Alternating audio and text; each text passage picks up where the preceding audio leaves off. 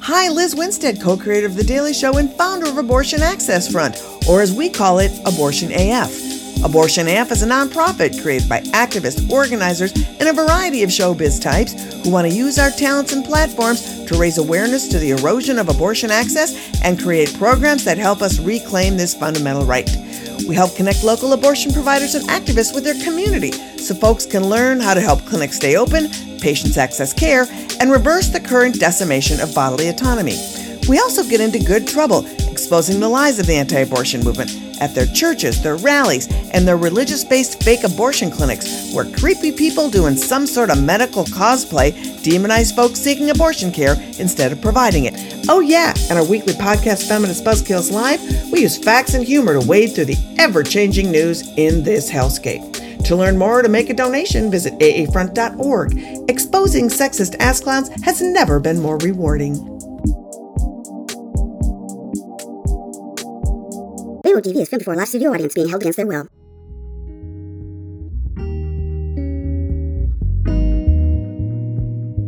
So, Randee, thank you so much for joining me on Pleasure. Waywo TV. Could you tell us what you're working on? Um, I am working on two different things right now. Number one, I am promoting the heck out of my my first novel, which is coming out in August.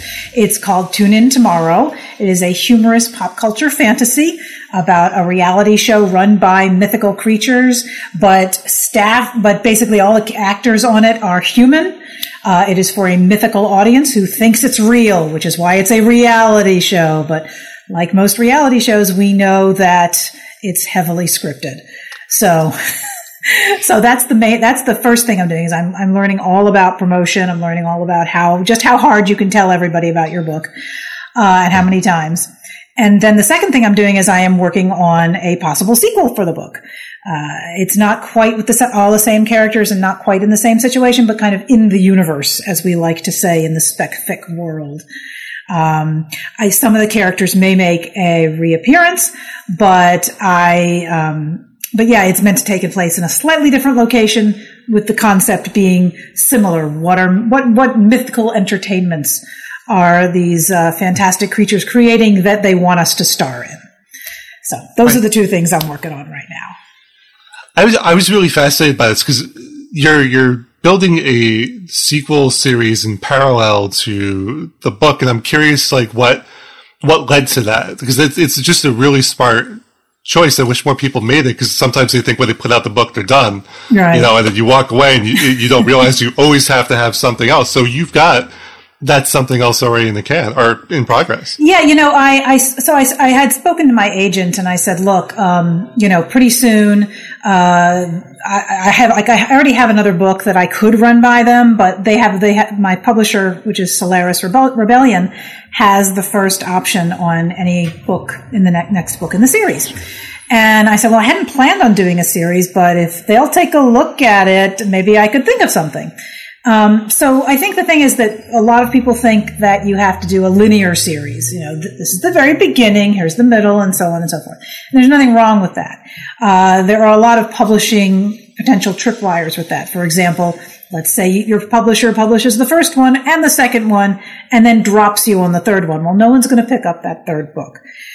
My thinking has often been these characters have had their big moment. This is their big story, and we have told that story. But what is the rest of the universe doing? You know, how does this all maybe connect indirectly? Are there other really big, great stories going on? So for me, I felt like I had told the reality story side of things. And I just had an idea of what about, what if mythical creatures had all these other little towns that were sort of very specific to a particular trope and maybe just provided movies along those lines. Um, so yeah, that was that was kind of my thinking, and I, I and so I spoke to my agent, and she said, yeah, come up with like five chapters and then a synopsis, and they'll probably look at that. That way, like I probably will write the whole book because I like the whole book, but I don't have to write the whole book before I can show it to them and say, oh, here's what I'm uh, what I'm working on next. And they might say, well, then go with God and go with that. As, or, or they might say, that's terrible. We're done with this. Your book didn't do any good and write something else. So it, it, gives me a little bit of breathing room anyway. Which, uh, which I think is so important. Um, I, I love this concept. So I just would love to, to hear a little bit about like what the creative process was that brought you to it, and then how once you had it, you started to like build it up. You mean for Tune In Tomorrow? Yes. Yeah. Right. So, um, so my my whole career has basically been in entertainment journalism. I've written about music, I've written about TV, I've written about film, and I that comes to play in all of this. It's, it's meant to be a little backstagey. It's meant to be reflecting on things that I've either seen or people I've interacted with. I worked for a while at a soap opera magazine, and I just, you know, I, I really respect what they do there. This is not meant to be a goof on soap operas, yes. but soap operas are a little goofy. So it's meant to be completely respectful of the people who put these things together. I mean, people who write soap operas, and I don't think we think about this, the daytime soap operas that you've heard all your life, that's two and a half, that's like, that's, that's two and a half movies every week right. that they are putting on. As opposed to these lazy people who are just putting out, you know, an hour once a week, maybe and they're crying about how hard it is. So I have a lot of respect for that. Um, yeah. Simultaneously, when I was in college, I worked for the uh, there was a, um, a cable access news program on campus. This is at Boston University, and I worked behind the scenes there. And the the thing was, everybody who was on camera was a professional, our anchor, our reporters, but everybody behind the scenes was like, you could show up as a freshman and be doing the teleprompter the next day. I mean, we were not, we did not, we learned on the job and it was terrific. I mean, I was directing a news program by the time I was a sophomore in college. It was amazing. But I think that stuck with me, this, this duality of, um, different types of people putting on the same show. So I think those two things married together, and that's how we ended up with this this concept. It's it's obviously been a very long time marinating, but this is this is the thing that got me excited. And the truth is, I had I had I had given my agent a couple of books that I've already written and said, "Can you sell these?" And the answer was no. um, they were quite serious. They were very, they were fantasy. They were based in Irish folklore quite a bit and rock and roll. So I was already putting together the pop culture and the fantasy. But she said, look, you know, for whatever reason, these things aren't working. I think you should try something else. And that pushed me just enough to say, maybe I should try funny. Maybe humor is the way to go here instead of being so deadly serious all the time. And based on the fact that the book got picked up and will be published, the answer was yes. My agent is a genius, and she knew exactly what to tell me. So I, uh, you know, you just got to listen to the, you got to listen to everybody and pick what works for you. But in her case, I'm very glad I trusted her on this. Tired of being tracked online? DuckDuckGo can help. Tracking is a comprehensive program. Trackers lurk nearly everywhere online from websites, emails, and even apps in your phone. That means you need a multi pronged solution.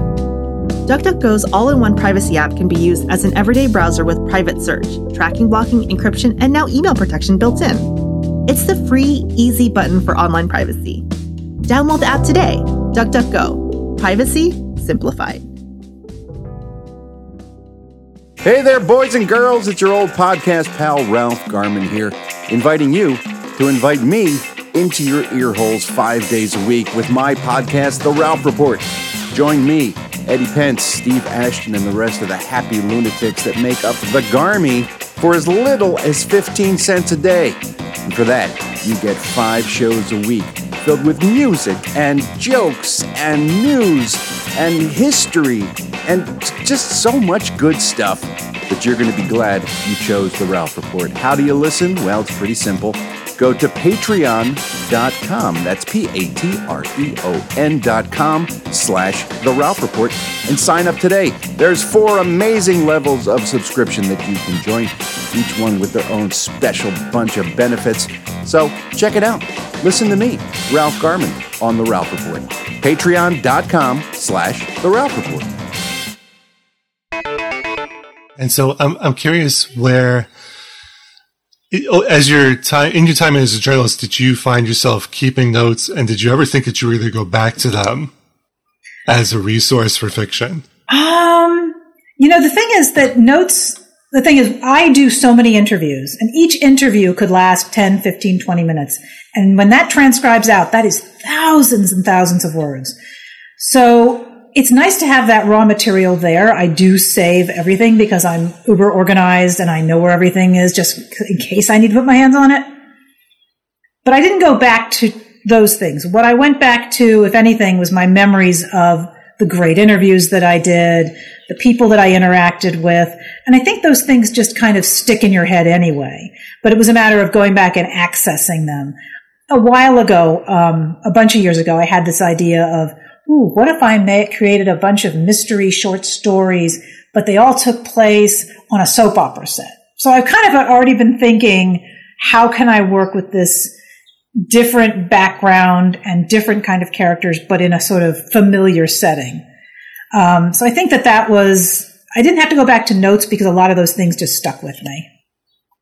Was there anything that, that drew you in particular to soap operas? I mean, you were so you were writing for Bad for Song, but like, what was the thing that brought you in that direction? Um, they hired me. right, right. Yeah. I mean, the truth, answer. you know, I was a, I, I am a freelance writer. I, fr- I was a freelance writer before I got hired at the Soap Opera magazine. Um, continue to be a freelancer, even though I, you know, no longer work full time for a magazine.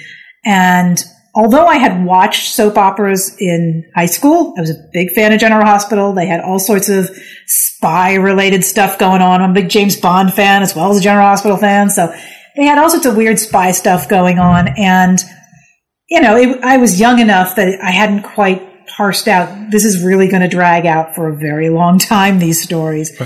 Um, so I got really into it in the way that people get really into soap operas. But then when I went to college, I kind of fell away from it.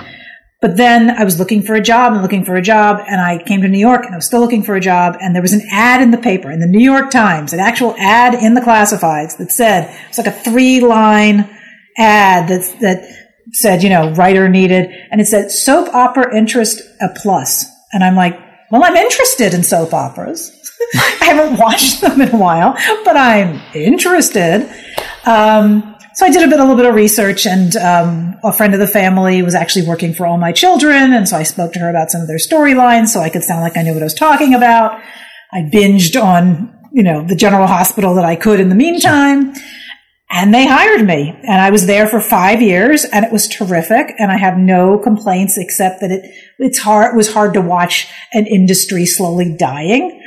Um, it's you know every every week the ratings went down and a little bit more and a little bit more. Um, but i left i left to go to a trade publication. I went to go to the hollywood reporter and so it was a it was not an angry thing. It was not getting laid off. It was just like hey i'm moving on to the next thing Yeah, it, it was definitely a generational thing. Um, I th- I just think about my grandmother running to the set like a bulldozer at two o'clock to see Guiding Light on CBS or go. Whatever channel it was. Uh, that was her thing, and Right. you could not get between her and her soap opera. So, uh, you know, that with that generation slowly fading out, I could see why. But we do have It's- soap operas now, though. I mean, that's the Yes, thing. It's like, yes, on the that's one right. hand, the daytime, the traditional daytime, every weekday soap opera, that's what's fading out. But so much TV has become soap opera. You know, Yes. the episodics are really not in fashion right now, unless you're a Law and Order fan, uh, or a CSI fan, or, a, or an NCIS fan. Those are episodics. Everything else, I mean, for God's sakes, Grey's Anatomy has been on what, 18 seasons? Yeah, soap opera. Right. That's a soap opera. You know, and it's just a redefinition of what this is. And so it's nice that the, the form is still very attractive. And the fact is that a lot of reality shows that are not competitive, things like Selling Sunset, for example, that's a soap opera too. They even call it a docu soap Right. when they advertise it. So it's still very much a vibrant formula. It's just the, the, the, a different. It looks different than it used to when when Grandma was running the set. yes, right. Uh, now, I'd like to ask you a couple questions just about you and and your how you found yourself on this path. So, I'd love to know, like, did you always want to be an author? Like, what was what was the trajectory for you? Yes, that, that that answer is yes. I I was writing stories about my stuffed animals when I was still in my single digits. Nice. Um, and then when I was in middle school, I would spend some of my class time right. It looked like I was taking notes, but I was actually writing a book. And I would share the chapters with my friends between class. Like they would read them in class and I would write them in class. And, um, the ones who missed a chapter, I would read it over the phone to them after we got home at the end of the day. And, uh, so I, I, I had been writing long form for a long time and I love writing books, but I was not really a very mature writer in terms of being able to share it with people and get critiques on it. it's not that I thought that I was, you know, a genius and every word I spilled out could not ever be edited, but I just didn't have the, the, the capacity to really take in criticism and understand how many times you have to rewrite something. Uh, tune in tomorrow. If I look back on all my drafts, there's at least 11 drafts of, of, a, of an over 100,000 word story. So, you know, you have to really like this story to be willing to, willing to do a million words of it before it even sees the light of day. Uh, and I, I guess I didn't, I didn't get that at the time. And that's something, that's something that I would always tell writers who would come to me. I would say, look, get ready for the critique process. Start easy, but you have to be willing to show it to somebody who you're not related to, who does not have an emotional investment in you being happy. And if that person likes it, you're on the road to being able to be a pro at this. Absolutely. Did you did you find any advice along the way that you that helped in keeping you on track or just inspiring you to keep going? Um yes. I mean, while I was freelancing early on before I got the soap opera magazine job, I did a lot of temp work. and, and again, looking busy is very important when you're a temp or you're in middle school class. But if you're looking busy, they will leave you alone most of the time. And so I did a lot of writing during my temp work. But skipping past that, what really helped me once I got to the level of I'm willing to go out in the world and possibly show this to people and talk to people about maybe being a writer and maybe getting some things published. Um, there was a great, I, I, started going to science fiction fantasy conventions, and I think a lot of people have in mind it's either Comic Con, which is crazy, or it's some very small thing where people are walking around wearing Spock ears. And there's nothing wrong with that. But sci-fi fantasy conventions are a whole ecosystem unto themselves and they're full of a lot of independent creators, not just writers, but people who do pottery or people who do clothing or people who do tea. It's really interesting to go to these things. And there was a huge amount of support that I found not only from fellow writers there, but there was an organization that I'm, I'm still a member of called Broad Universe. And they're at broaduniverse.org. And they are a, it's a networking group for uh, female and female identifying and non-binary authors. So, it, you know, you, there's a, there's a little there's a little fee every year, but basically, if you go to a con and they'll have a table set up, and you could sell your books there. You don't have to buy your own table. You already have this this group of, of women around you um, to to bounce things off of who are independently publishing their works in most cases. So that was an enormously helpful thing because I suddenly had an, an, a group of people I could I could run all my work by, who I could know. I know I would get professional feedback, but I would get kind feedback. It wouldn't be just one upmanship in some sort of weird writers group or anything. So I, I, like to point to them as being a terrific organization who really, really helped me and, and bo- boosted me up when I when I finally was ready to dive in. This is Rosie Tran from Rosie and BJ Save the World, a podcast asking big questions and discussing how to solve these big issues. This is a podcast for people just like you who ask, has the war on drugs been successful? Do we need universal basic income? Should we legalize sex work? Go to rosieandbjsavetheworld.com to get more confused.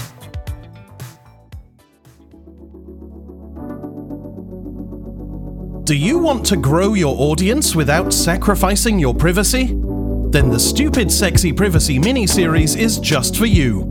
It's a short, special presentation that will run every Thursday morning right here on Waywo.tv for the next 23 weeks. In each short episode, we'll teach you how to preserve as much of your privacy as possible while still participating in the creator economy. You'll also hear from top privacy and disinformation experts who will teach you how to protect yourself from fascists and weirdos. And who doesn't want that? So make sure you're subscribed to Waywo.tv where all podcasts can be found, and we'll see you every Thursday morning for a special presentation of Stupid Sexy Privacy, a Waywo.tv miniseries. Let me ask you: If you could go back to your younger self, that was that was writing stories for you uh, about just stuffed animals, what what would you tell them? Um, well, I wouldn't want to tell them it would take this long to get your book published because that might completely short circuit the process. Um, what I would say is a little of what I was just mentioning, which is be prepared. Be prepared to show this around. Be prepared to take the knocks. It's gonna hurt. It's gonna feel like you have no idea what you're doing because you don't. But the only way you're going to learn how to know what you're doing is by showing this to people who do know what they're doing and listening to them. Um, there's a there's a great quote from Neil Gaiman which basically says, you know, if somebody tells you what they think is wrong with with your writing, they're probably right, but if they tell you how to fix it, they're probably wrong. And hearing that and then also ingesting the idea of I can listen to multiple people and pick and choose what it is I want to listen to from that. It's not as though I get a critique and all of a sudden I now have a list of things that must be fixed. If I hear from somebody and they say, eh, this didn't work for me, that's fine. But if, if seven people say that, this didn't work for me, this character is not believable, whatever, then I think I really have to go back and look at it and retool something because you can write for yourself as long as you want. But once you want to take it out into the world, you need to make sure that you're really communicating. It's not just you sitting in your room anymore. If you're not communicating, you're not telling your story, and then it's it's, it's not fair to the story. When did you know that you were at that point where you were like, I am good enough to be published? Like, when was that moment for you where you were like, I, like, I'm ready? Um, the fact is, this is going to sound terrible. I read some other people who had been published. I mean, I saw some of the stuff Sure. that was getting out there and not, it was not always uniformly terrible. Obviously there's wonderful stuff out there, but I would see some things that people had published and I'm thinking, well, that's good enough, I can totally do that. Or I, I know that my thing is more polished or has more resonance or whatever than that. So it was kind of thinking, okay, and, and then it was a matter of finding the right places to put it. You know, there's a million reasons why you get published or not published, and only a small fraction of them have to do with the quality of the writing. You know, there's it's there's so much luck involved, which sounds silly once you you know if if you go out and say, well, yes, I'm getting published, but there's so much luck involved. There is, there really is. Networking is so much more huge than I realized it would be. I used to think I could do it on my own. We have this vision of Hemingway sitting alone in his studio and just banging out anything and goes to the publisher directly and it's published like a week later. This is not how that works. Certainly doesn't, it might be how it works for him, but it certainly doesn't work like that today and certainly not for me. Um, so it, it, you know, I, I've sort of lost a little bit of the track there, but, um, but yeah, it's, it's, it's a lot of luck and it's a lot of reading other stuff to see what's out there. And then it's a lot of just you know, having having the bravery to take the plunge. If if you keep your stuff to yourself all the time, again, there's nothing wrong with that. But a lot of people want to read it, and a lot of people want to see it. And one thing I did forget to mention, one of the things that did help me push me along was in those years of temping and writing and temping and writing, I did a certain amount of fan fiction, and there were people who wanted to read that, and it was very it was it was exciting to be like writing something and immediately get feedback on it because I could show it to people who were fans of the fandom and they wanted to read it. And it maybe didn't have to be publishable quality, but it made me believe like, oh, wait a minute, I can actually put words together. So that was a big help. Absolutely. I have time for just two more questions, but Sure. before we get to them, uh, tell us where to find the book. How do we pre-order it? Where do we find your other books? Where do we find you? Sure. So everything you can want, all of those things can be found on my webpage, which is randeedawn.com. And it's Randee, R-A-N-D-E-E, Dawn, D-A-W-N dot com. Now, on there, there's a page for all the books, which have links to where you can buy them. There, um, there's a page for my newsletter, which I hope you'll sign up for because you get a free book and you get all sorts of free stuff. Um, there is, al- and there's also a link on there to a reading series that I hold uh, once a month in Brooklyn at an ice cream place called Ample Hills Creamery. It's called Rooftop Readings at Ample Hills. Now, so if you're in Brooklyn, please come. Uh, but all that stuff is right on my webpage, and you will find it there. You can pre-order Tune In Tomorrow. I highly recommend that you do because it act, you don't know how important that is for authors to get pre-orders. Pre-orders are big. And what I like to tell people is get a present for yourself now. And then when it arrives in August, you'd be like, oh, I forgot I got this. This is great. I've just sent myself a present. Uh, and it's a perfect beach read. It really is. I mean, the middle of August, you're going to go to the beach. You need something to read. This is the kind of thing you could totally bring to the beach. So, randeedawn.com is the best place to go. And I want to totally stress the pre-orders matter so much. Like just with my book, I knew that we needed to open big, especially on Yeah. Amazon. Like if you're a first-time author, you want there to be a lot of momentum. So yeah, so please do. Uh, I'm going to pre-order the book, Aw. and I'm going to encourage everyone to do the same. uh, so the two questions I have last, the first, I meant to ask you this at the first uh, when I started, but then forgot. Uh, so. I want to ask you what TV show you are currently watching and why you think we should watch it next. Let's see. Uh, we are constantly bouncing around on a lot of shows, but I think the show that's exciting me the most is uh, the new Star Trek. Actually, um, uh, I, I'm, I'm totally blanking on the title. It's the new one with with Captain Strange Pike. New Worlds. Strange New Worlds. Thank you very much.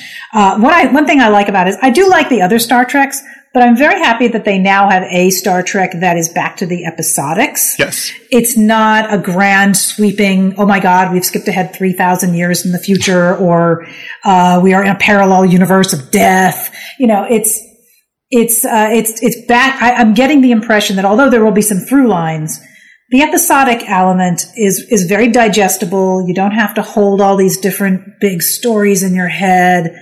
Um, and i feel like it's it's a place where the it's a it's a seat where the uh, the series sits best in a lot of ways. Um, I, I appreciate what they've been doing, and it's funny because we were talking earlier about all these episodic soap opera type stuff. But it is nice to have within the num- within all the shows that you do watch an episodic here or there that just Yes. feeds you, and you can go to bed. Yeah, I I found that that is the show right now that I look forward to watching every week. Yeah. Uh, and I and for that reason, because it's episodic, because in an hour it's over and I don't need to take anything with me and process it. But you can enjoy it. Um, so my last question for you is the one I ask everybody, and it's what's something you've always wanted to be asked in an interview that you just haven't been asked yet? The truth is, I haven't done a ton of interviews. I, I, I do them. I'm usually on your side of things. So I'm used to that. Uh, but I haven't done but so many interviews where people ask me what I'm thinking. Um, you know, in, in a jokey way, I, not even so much a jokey way. I'd love for the question to be, uh, so I'm from Netflix. Can I give you a gazillion dollars for the adaptation of your, of your books? Uh, to which I would say, yes, please. Um, I think the question is, that, and that, that there's so many great questions, and I think you've asked a lot of them. The question I might say is, you know, what advice do you have for writers? You know, somebody who wants to be a writer, and I would say, then write. You know, I know it's it sounds very reductive, but that is the thing that will do it. Even if you just write 300 words a day, if you write two words a day, if you write anything on a regular basis, try to sit down where it's quiet, where you don't. I, I get up at I get up early in the morning. I'm up at like seven in the morning, and one of the first things I try to do is get my writing in because I haven't checked emails, I haven't heard voicemails. There's nobody ringing the doorbell. It's a very quiet time. My brain can just go directly from my dream state to what I want to put on the page, and that's what I would usually say if somebody says, "What advice do you have for writings?" That that that's the kind of thing I would say. Just keep writing. This is Greg Goldstein, and I'm the applause sign operator here at Waywo TV. But turning this cute little sign on is only a small part of what I do with the show. I also pay the bills. So if you like what you just heard, and you want to hear more episodes of Waywo TV, let me share with you how I make the money to pay those bills. Knock knock. Who's there? Broken pencil. Broken pencil who? Never mind. There's no point. Did you know that laughter is a distinctive human characteristic meant to help calm us down? You see, the business of marketing may be ever changing, but people have been documented trying to make each other laugh since ancient Greece. That's why at That Funny Agency, we're more than just digital marketing professionals with years of big agency experience. We're also professional comedians, artists, actors, writers, and musicians who have a unique insight into the science of happiness. At our digital marketing agency, we use our innate humor to bring people closer together customer to business, collaborator to client, friend to friend. It's almost like funny is our middle name. Oh, wait, it is. So come laugh with us, journey with us, grow with us at thatfunnyagency.com. we're that funny agency. Strategic 360 degree digital marketing by unapologetically funny people. That's it for this episode of Waywo TV. Our announcer, editor, and producer is Jonathan Ingram. Additional editing is provided by Andrew Van Voorhees, and those dulcet tones you hear are those of Rosie Tran, Crix Lee, Colton Hagen, and Elise Randall Monica. And of course, our show is hosted by Mr. BJ Mendelson, recording at the George Carlin Podcast Studio. So, folks, stay strong, stay safe, and stay sexy. Thanks for listening. Okay, your your your middle name is Macho, but uh, I'm wondering if you ever cry. You ever has Macho Man ever cried? Yeah. Really? Uh huh. It's okay for macho men to show every emotion available right there, you know, because I've cried a thousand times, I'm gonna cry some more. But I've soared with the eagles and I've slithered with the snakes and I've been everywhere in between. And I'm gonna tell you something right now. There's one guarantee in life, and that there are no guarantees, yeah. And uh, understand this. yeah. Nobody likes a quitter. Nobody said life was easy, so if you get knocked down, take the standing eight count, get back up, and fight again. Did you enjoy today's show? If you did, please take a minute and leave us a review. Yes, we know you're busy, and every podcast asks you to do this, but there's a good reason they do. Because every time you leave a review, that review helps more people find and listen to the show. And you know what that means for you? More great episodes of Waywo.tv. So, what are you waiting for? Take out your phone and leave us a review right now before you move on to something else and forget about us. And we'll see you next time, right?